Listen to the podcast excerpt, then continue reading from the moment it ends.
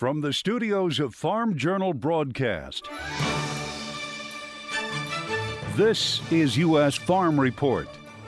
Welcome to U.S. Farm Report this Easter weekend. I'm Tyne Morgan, and here's what's in store over the next 60 minutes. USDA hits the market with some surprises, and prices exploded on Wednesday. Nobody got this. You know, I was certainly thinking where prices were that we would see fence post to fence post. With positive prices, farmers in the Corn Belt say planting can't come soon enough. Biden unveils a massive transportation bill. The funding will fuel broadband, roads, and bridges, but we'll tell you how the president's climate focus may also come into play. Tragedy turned into generosity. It was breathtaking. I mean, it, just, it was, it was, it was pretty humbling. How one county fair turned a life lost into a sale of compassion. It's a story of heartbreak and generosity this Easter weekend. And in John's world, are the roaring 20s back?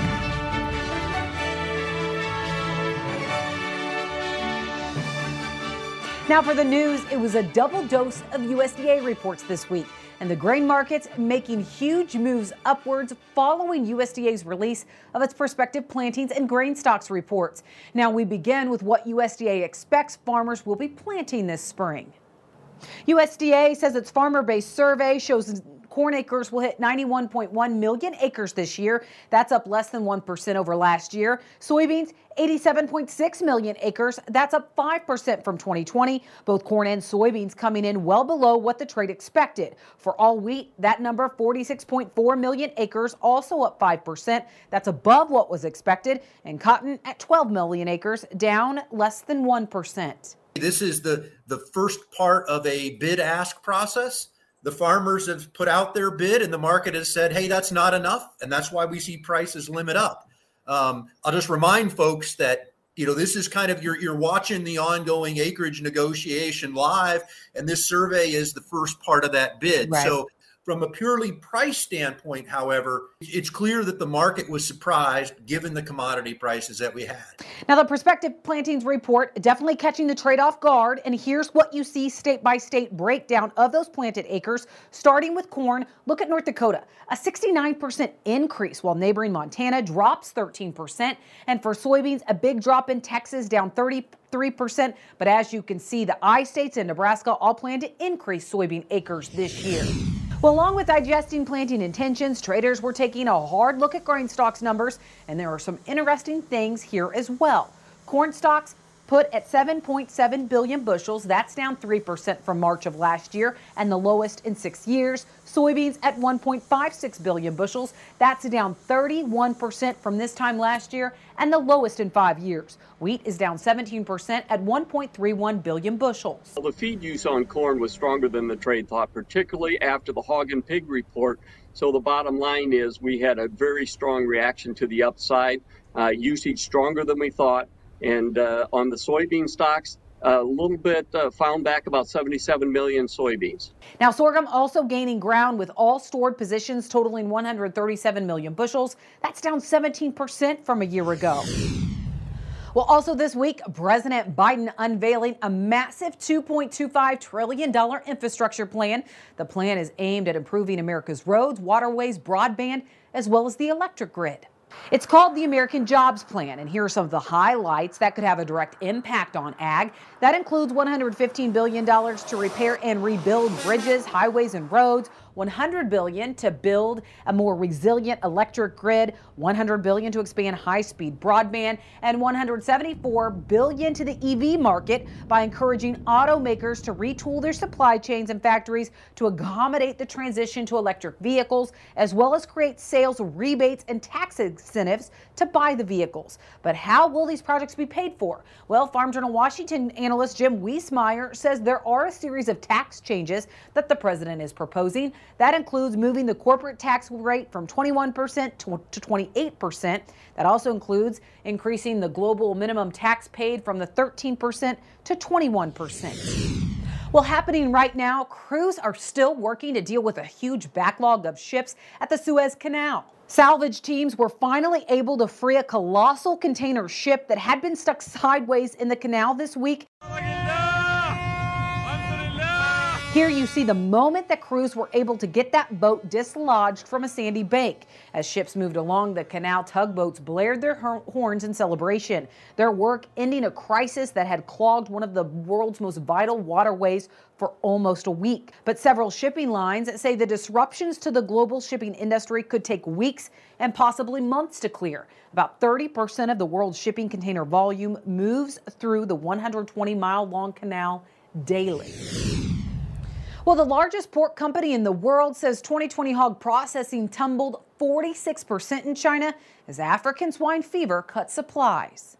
An official with WH Group says the use of illicit ASF vaccines in the country last year caused increased infections, and that cut supplies and lifted prices. The company is saying in an earnings release that it imported 700,000 metric tons of meat last year, with 70% of it coming from the U.S. The processor expects hog production to climb this year, but it also commented that prices will likely remain well above those overseas markets. Well, as you may be enjoying an Easter ham this weekend, we're going to do our best to really digest these USDA reports that were out this week. And the market is also focused on weather. So, is how is planting weather shaping up? And what else did the reports tell us? That's to come on U.S. Farm Report this weekend.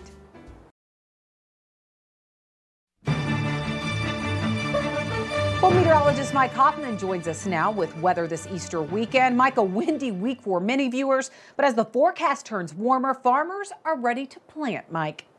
Good morning to you, Tyne. Yeah, absolutely right. You kind of hope to start getting in the fields across many parts of the country. It's going to depend on where you live. There's going to be some weaker systems, but no major rains coming our way, and it has warmed up again across most of the country. You can see still those wet areas Arkansas, northern Louisiana, into the uh, southern Appalachians, parts of the mid Atlantic. Also, some new wet areas over the past couple of weeks, anyway, for the west central plains. Still some parts of the western lakes on the wet side as well. But oh boy, that just looks awful in North Dakota, especially northern parts up along the Canadian border. Very, very dry.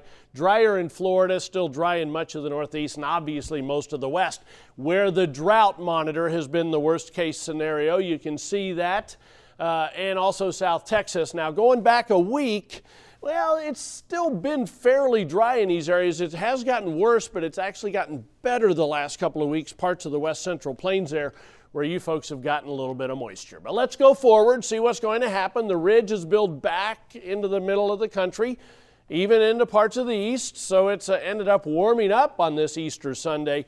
Uh, and you can see uh, it will uh, continue to stay warm for a little while, and then we see some colder air, chillier air, let's call it, starting to come into the uh, central and western portions of the country by later this week, and that will uh, spread eastward. Now, if this happens, if we have a cutoff low sitting over the Great Lakes, that'll be kind of chilly. And there'll be some areas of showers as well with that as we head through next weekend. But that's something we'll be watching. That's just one computer model showing that. Here's Monday's forecast. Weak system in the uh, upper Mississippi Valley, scattered showers there. Another system riding along the front, warming up through the uh, eastern uh, two thirds of the country there. By Wednesday, then, we're going to start to see this separation from the chillier air to the north of the fronts to the warmer air to the south. There will be some areas of moisture along it. By Friday, then, we'll see the main system over the western Great Lakes with some scattered showers and thunderstorms uh, to the southeast of the fronts, and then just scattered rain showers, mainly northern fringe, getting a little bit of snow. And taking a look at the 30 day outlook for temperatures, I'm going above normal for much of the center of the country, into the southwest and much of Texas, also Florida. Near normal as you could get a couple of shots of chillier air in the east, below normal only in the far northwest. 30 day outlook for precipitation. This is obviously a, a tough forecast, but uh, going above normal at this point. Uh, because of some moisture flowing up out of the Gulf of Mexico as we have those uh, cold fronts trying to come southward. Uh, so above normal uh, parts of the southeast, but especially Tennessee, Ohio, River Valley into the Great Lakes. Below normal for the southeast, and then from Texas through the west central plains through the southwest below normal. And that's not good news because most of that area is already very, very dry. Tyne? Well, how focused on the weather are the markets right now? That's as USDA's big March reports are behind us. Mark Gold and Chip Nellinger join me next. It starts with a plan. That's why America's Conservation Ag Movement is inviting you to get your farm business ready for 2021 with a free resource stewardship planning guide. Get your free guide today at agweb.com/acam.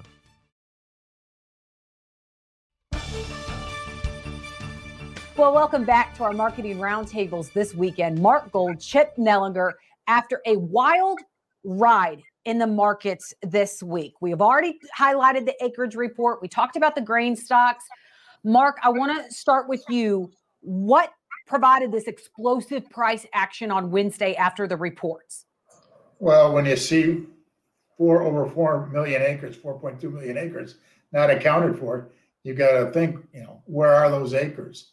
And, you know, when beans didn't reach anywhere near 90 million acres and corn wasn't over, you know, 92, 93, was it 91, one? I mean, it's explosive, particularly when you've got the stocks as tight as they are right now.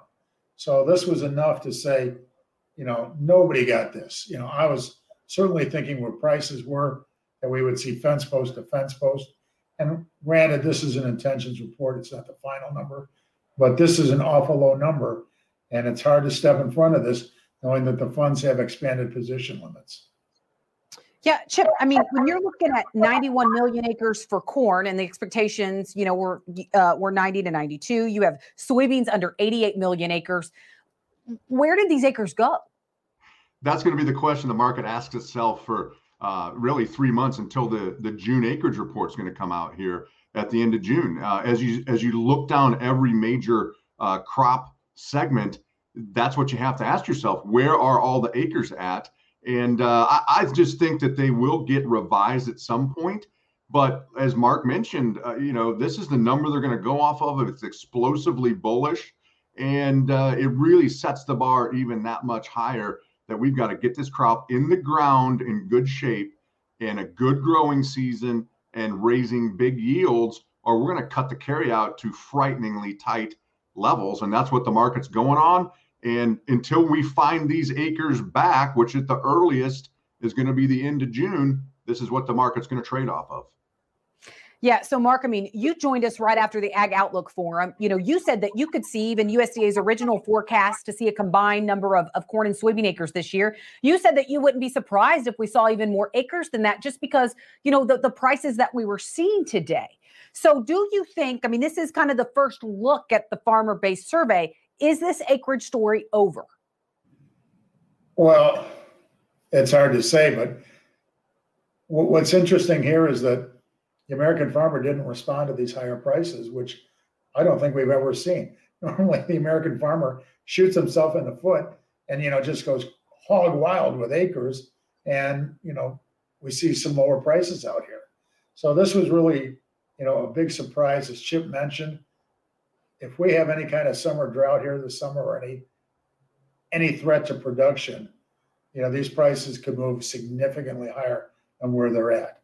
And even, you know, I think we added 2 million acres into wheat, uh, which should have been bearish the wheat. Right now, the wheat's up 17 cents.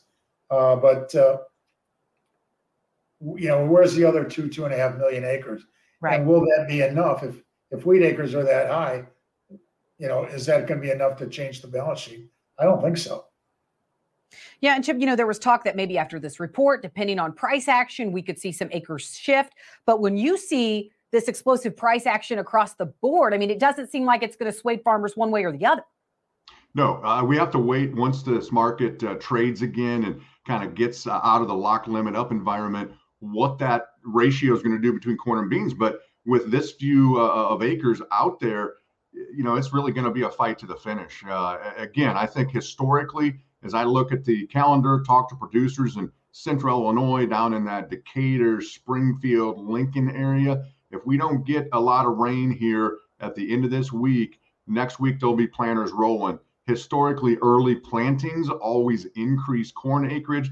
But again, um, you know, not to, to beat a dead horse here, this is what the market's going to trade off of for the foreseeable future and uh, it is wildly bullish and uh, you know really limits your downside going forward and really if we get any type of a, of a blip out there with weather or production uh, could get wildly explosive all that being said i think you can't get too bulled up right I, I think two things stand out to me I'm assuming they're going to find back some acres uh, on the June report.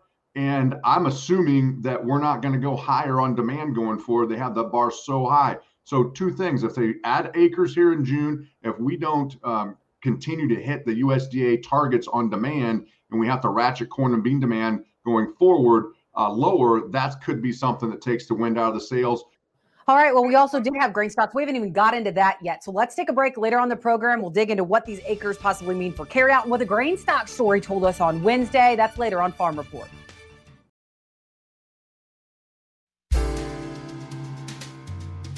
Well, are we seeing a repeat of the roaring 20s? John Phipps joins us this Easter weekend. Reports of recent land sales in my area are trickling in. And I think we can pinpoint where that $46 billion in government payments went, around here anyway. Unless my information is worse than usual, farmland around here has jumped at least 20% from last year. Of course, numbers like this are based on a tiny number of sales in one location, mine, and not a national average, so your results may vary, as they say. Land appreciation was a slam dunk prediction, though. Even with rising input costs like fertilizer, land remains the scarcest resource. The once in a lifetime nature of farmland sales and unbelievably low borrowing costs are adding fuel to this trend. Meanwhile, the stock market has some observers hearkening back to last century's roaring 20s. Assuming we stop measuring in the fall of 1929 before the crash, the Dow Jones roughly quadrupled during that period, which is the most frequently remembered aspect of the economic boom of those years. I think it is safe to say that that type of value growth is unlikely. But not all the nation enjoyed good times then, especially not in agriculture. The boom times for them had passed and were a function largely of World War I. In fact, the next period of general ag prosperity would not come until the Second World War. If we are to have a stretch of good times on America's farms while the stock market also booms, it would be a historical rarity. Both periods, however, have some similarities. The ag boom of 1914 uh, to 20 involved a massive pandemic, overseas crop failures, notably in the Ukraine, and rising incomes for most Americans. The social upheaval of the 1920s, like prohibition, widened the economic and cultural gaps between rural and urban America and set the stage for the mass exodus of people from the farms during the Great Depression. The 1920s also saw the advent of mechanization, beginning with automobiles, causing the horse population to, in the U.S. to peak around, in 1922 around 20 million. I think references to the Roaring Twenties are popular right now for several reasons. That period has disappeared from living memory, of course. The images in our mind are largely shaped by the emerging film industry of the day, and factual accuracy was not one of the goals then. And we can't find any other period that matches up even as well as the 20s, which isn't very similar. My best guess is all of us geezers will be able to tell this reminds me stories without fear of correction or interruption, but they won't help very much to prepare for the future. Thanks, John. Well, when we come back, Machinery Pete has some antique iron to share. Tractor Tales is next.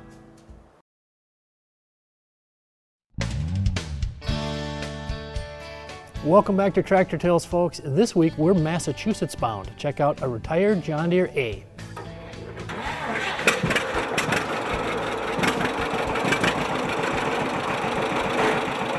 This is a 1949 John Deere A that was purchased down the street. We, my cousin found it. When he passed away, we bought it from the state and finished the res- restoration on it.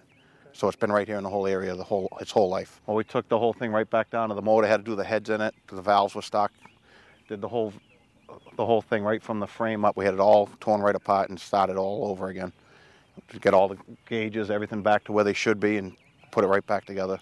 Hopefully the way it's supposed to be painted it, sandblasted the thing with a walnut sandblast because they used the walnuts because it don't chip as hard, and it took all the rust and everything off, and we got it all primed down. And, and I got my father's tractor now with D19 Allis Chalmers that we're redoing. That was his original tractor that we found, bought back, and We're redoing that one. Shows and tractables. Yeah.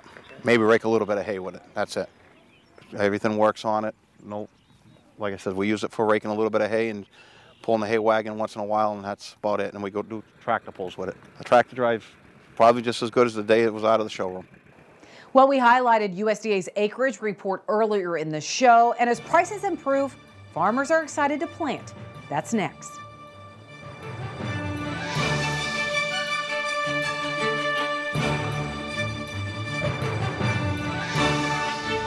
U.S. Farm Report is produced and distributed by Farm Journal Broadcast.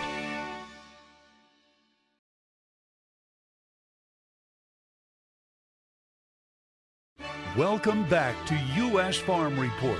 Trusted, timely, tradition.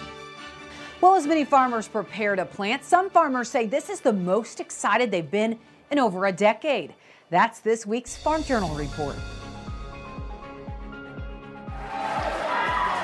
As March Madness turns into game time for planting, farmers are ready to hit the field. We got most everything done last fall, so we're just sitting here patiently waiting uh, for go time. Illinois farmer Steve Pitstick says it's a steady crop rotation on his farm this year. On my part of the state, we're pretty much a 50 50 uh, corn soybean rotation. And with the recent price spike on inputs, he does not see that story changing over the next few weeks. Uh, soybean prices are strong. Uh, nitrogen prices have gone up, so I don't see any shift to corn or to beans. Uh, just kind of steady as it goes. Uh, we're kind of on the dry side, so if we're going into a drier spell, I want you know the beans seem to get through the year better uh, when it's on the drier side. Uh, but again, it depends on what happens all summer. So uh, I don't see any big change here. 250 miles west, typically we would be 60% corn 40% soybeans this year it's going to be more 55 45 acres may see a slight shift there's some places we typically would have done more corn on corn and we'll still be slightly heavier corn than bean acres but due to some derecho complications residue management type stuff we're going to go back to soybeans on a couple pieces Caleb Hamer is on the northern edge of where the derecho hit last August, and the agronomic scars are still there. The southern half of where we farm got hit, whereas the northern half was untouched. So some of those pieces to the south are going to get more tillage than we're used to doing. 280 miles to the west of Hamer sets Quentin Connealy. We have a little bit tougher time growing really top notch beans. So we tend to be a little corn heavy. And with the flood of 2019, we kind of got some rotations off. So this year we did a couple extra corn on corn fields, but usually we're sticking to our rotation as we would do normally. A 10 to 15% increase in corn acres for this Nebraska farmer, a decision based on agronomy and not necessarily the futures price. Well, it seems like they both kind of moved up evenly, and uh, where we can tend to grow better corn, we uh, tend to lean towards the corn side. But uh, it actually kept us probably from doing a little bit extra corn on corn. So kept some bean acres in there, I would say. USDA's prospective plantings report shocking the markets this week. While traders expected a record number of corn and soybean acres this year, USDA's first farmer based survey showed that may not happen. It was not, not a new record. Certainly not even 180, uh, above 180 million acres. Uh, we saw that in 2018 and didn't come close to that. These AgWeb maps show overall farmers intend to plant just slightly more corn than they did in 2020, with farmers in Nebraska, Iowa, Illinois, and Indiana saying they will plant fewer corn acres than last year. Instead, some of those acres may be switching to soybeans, with Nebraska, Iowa, Illinois, and Indiana farmers all showing an increase in overall soybean acres this year. But University of Missouri economist Ben Brown says questions still remain. To me, the big story time is we've still got 3 million acres out there that uh, I would consider have, have disappeared from our 2018 benchmark. Uh, grant 2019, 2020, a lot of weather issues. So we still got 3 million acres that I don't think went to solar. I don't think went to development, or at least not that many of them. And so, are they going to show up in when we get to June, uh, or are, you know where are they? And I think that's the big question, or the big takeaway from today that's created some of this bullishness in the markets. But from Nebraska to Illinois, the appetite to plant is there this year. Probably 10 days or two weeks before we start planting. Pitstick says that timeline may be pushed. We've got a five acre field that my dad planted early in 1976. And ever since then, whenever we get a chance to do it in late March or April, uh, early April, we go out and plant it. So it's very possible that could happen uh, here Wednesday to Friday somewhere. Hamer says from drought and derecho last summer, his area saw some much needed moisture this winter. We had a lot of snowpack uh, maybe more so than usual. And when it did melt, it pretty much all went in like 10 consecutive days. With that much snow melting at one time, one would have thought you would have seen a lot of flooding along the small creeks and ditches around here, but there really wasn't, which hopefully means most of that went down into the soil profile. Rains also soaking Nebraska soils in March, a welcome sign for farmers whose fields were desperate for a drink. We will be starting here probably into this week, next week, and uh, our planning date, we usually aim for April 15th. It's kind of our aim date. Uh, our planning date's April 10th, and we tend to just go a few days after that. Entering into April, the countdown is on for this planting season, and outlooks are improved. As far as getting ready for the growing season, I feel like we're situated as well as we've been in a while. Um, stuff's been through the shop, ready to go looks like maybe middle or late this week we can get in and start putting on some anhydrous. So this year we're uh, made some updates last year and get some equipment and things turned over that we'd uh, ran a little bit longer than we're used to. So this should uh, it's looking good for 2021. I'm hoping. Those outlooks are a 180 from last spring. Last year was as bad as I remember in my career, and I think this year is I'm, I'm as excited about the year going forward as I've been since probably 2007 or 8. With a hunger to plant and a price incentive to do so, farmers are ready for the 2021 crop year. Well, there was much more out of USDA's reports that we didn't have a chance to talk about yet. So we'll talk about the impact that it could have on the markets in the months to come. That's with Chip Nellinger and Mark Gold next.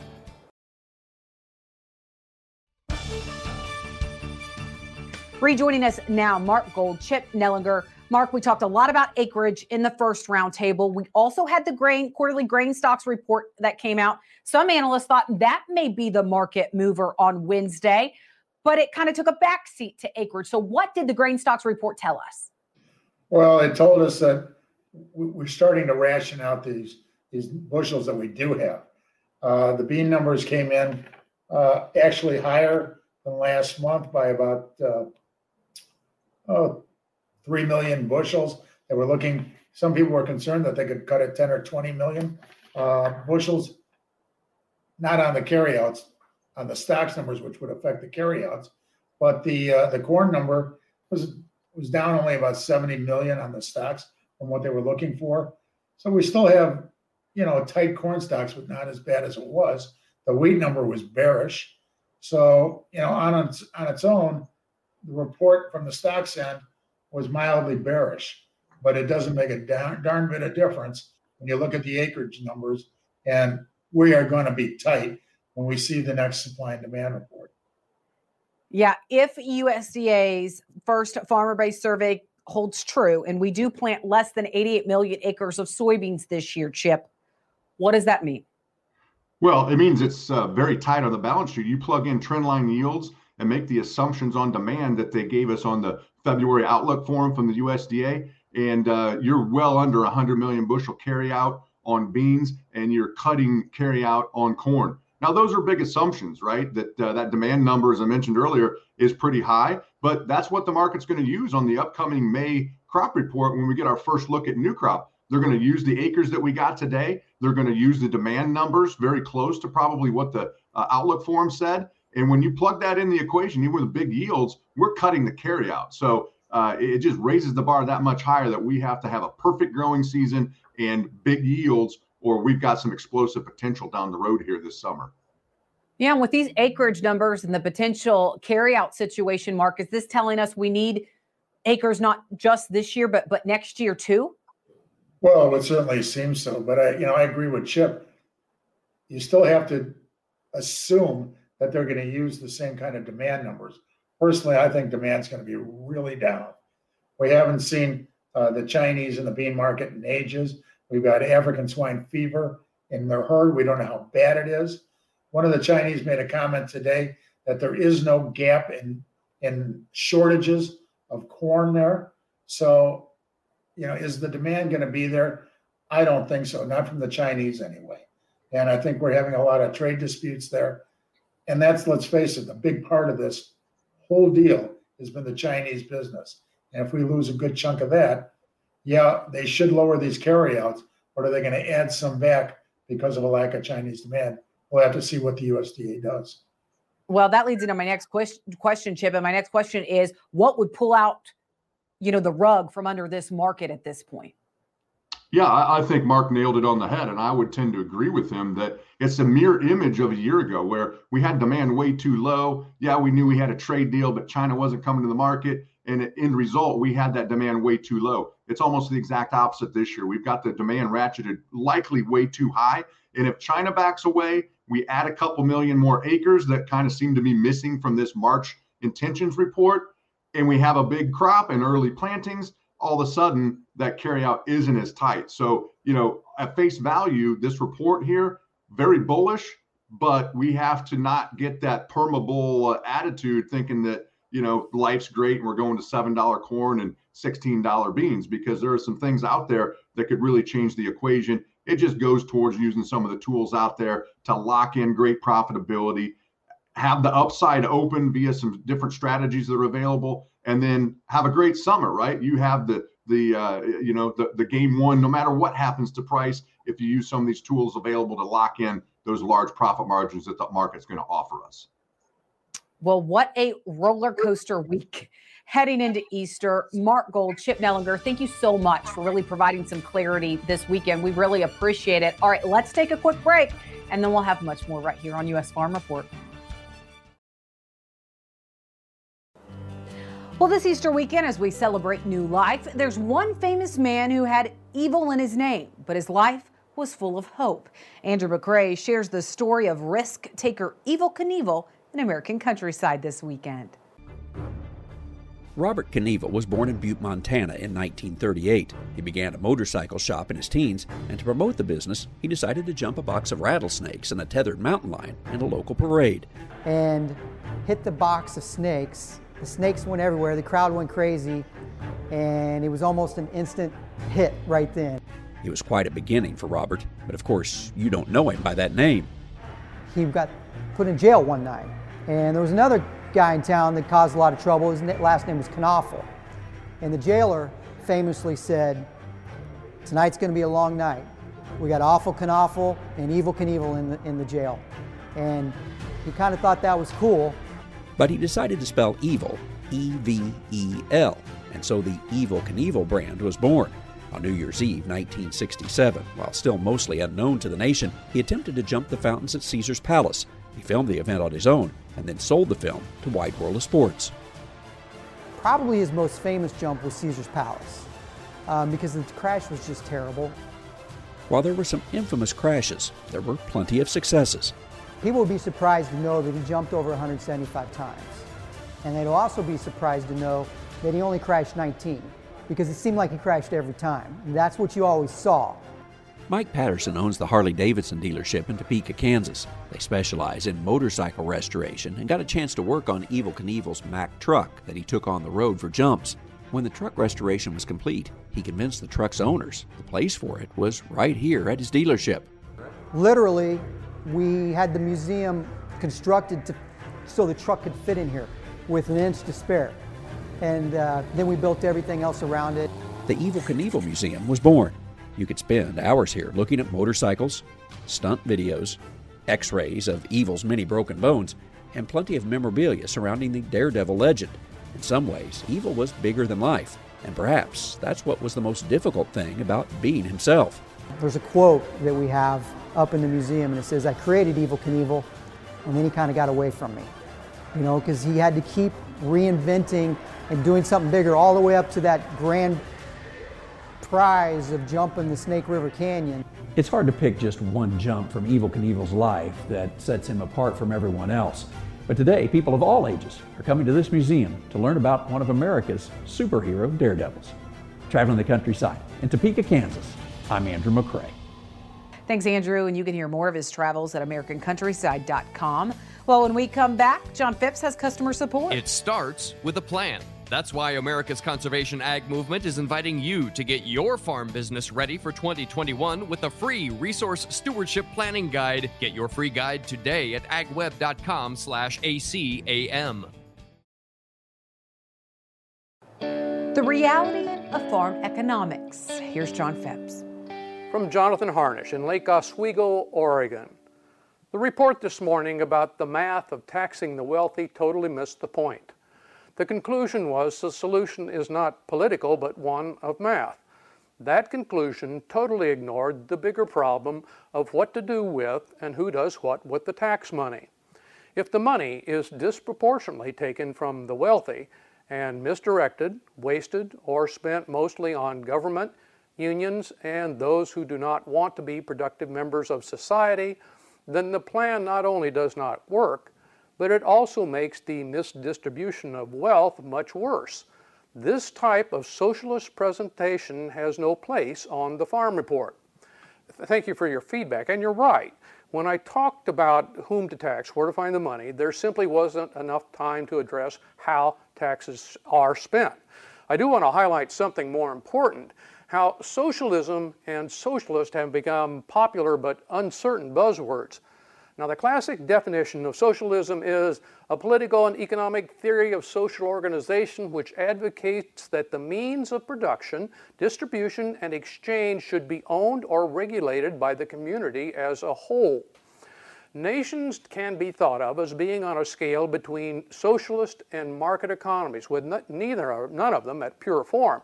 Nations are all a mix of the two systems calculations of the percent of GDP generated by the private sector, one good measure, gives a range of 23% private in Cuba to 89% in the US. Now, most Western nations are between 85 and 90%. China's economy is 60% private, so even though the government owns factories and all the farmland, it's still mostly a market economy. In fact, capitalism has become the overwhelmingly dominant economic system in the world today. However, even market economies have some socialistic uh, policies. Free healthcare in Britain, free university education in Denmark, state-owned financial institutions in many countries, including ours. Our agricultural policy is clearly socialistic, with 40% of net farm income from public money. That's right, the same ratio as China's economy. As a result, it is impossible for us to talk about farm economics without discussing programs many people label as socialism. Regardless, invoking the S word reminds me of how we used to call people pinkos and commies back in my youth. Maybe it's effective as an insult to some who don't understand modern economies, but it conveys no useful information, nor does it further understanding. Thanks, John. Well, when we come back, a story of hope and heartbreak as one county livestock show had compassion on full display. We'll have that story next.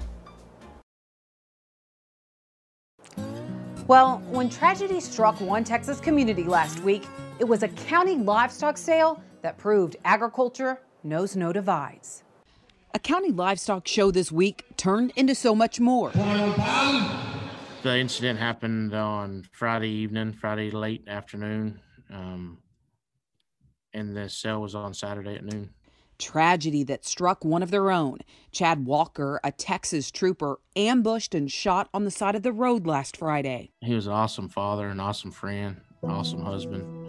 Just always happy. Always had that little smile on his face. He's good people, and he loved to, you know, he dedicated his life to civil service and just love to help folks. Chad Walker, not just a friend, but a father to two girls who showed at the fair only days before. We just was sitting there and doing sell order, and it just it just laid out that way. The Walker family's rabbits last to sell as the community stepped in. It was just kind of breathtaking at all the all the support we had and all the people there that, that, that donated. The ag industry is is is full of uh, faith and family, and um, gives you hope.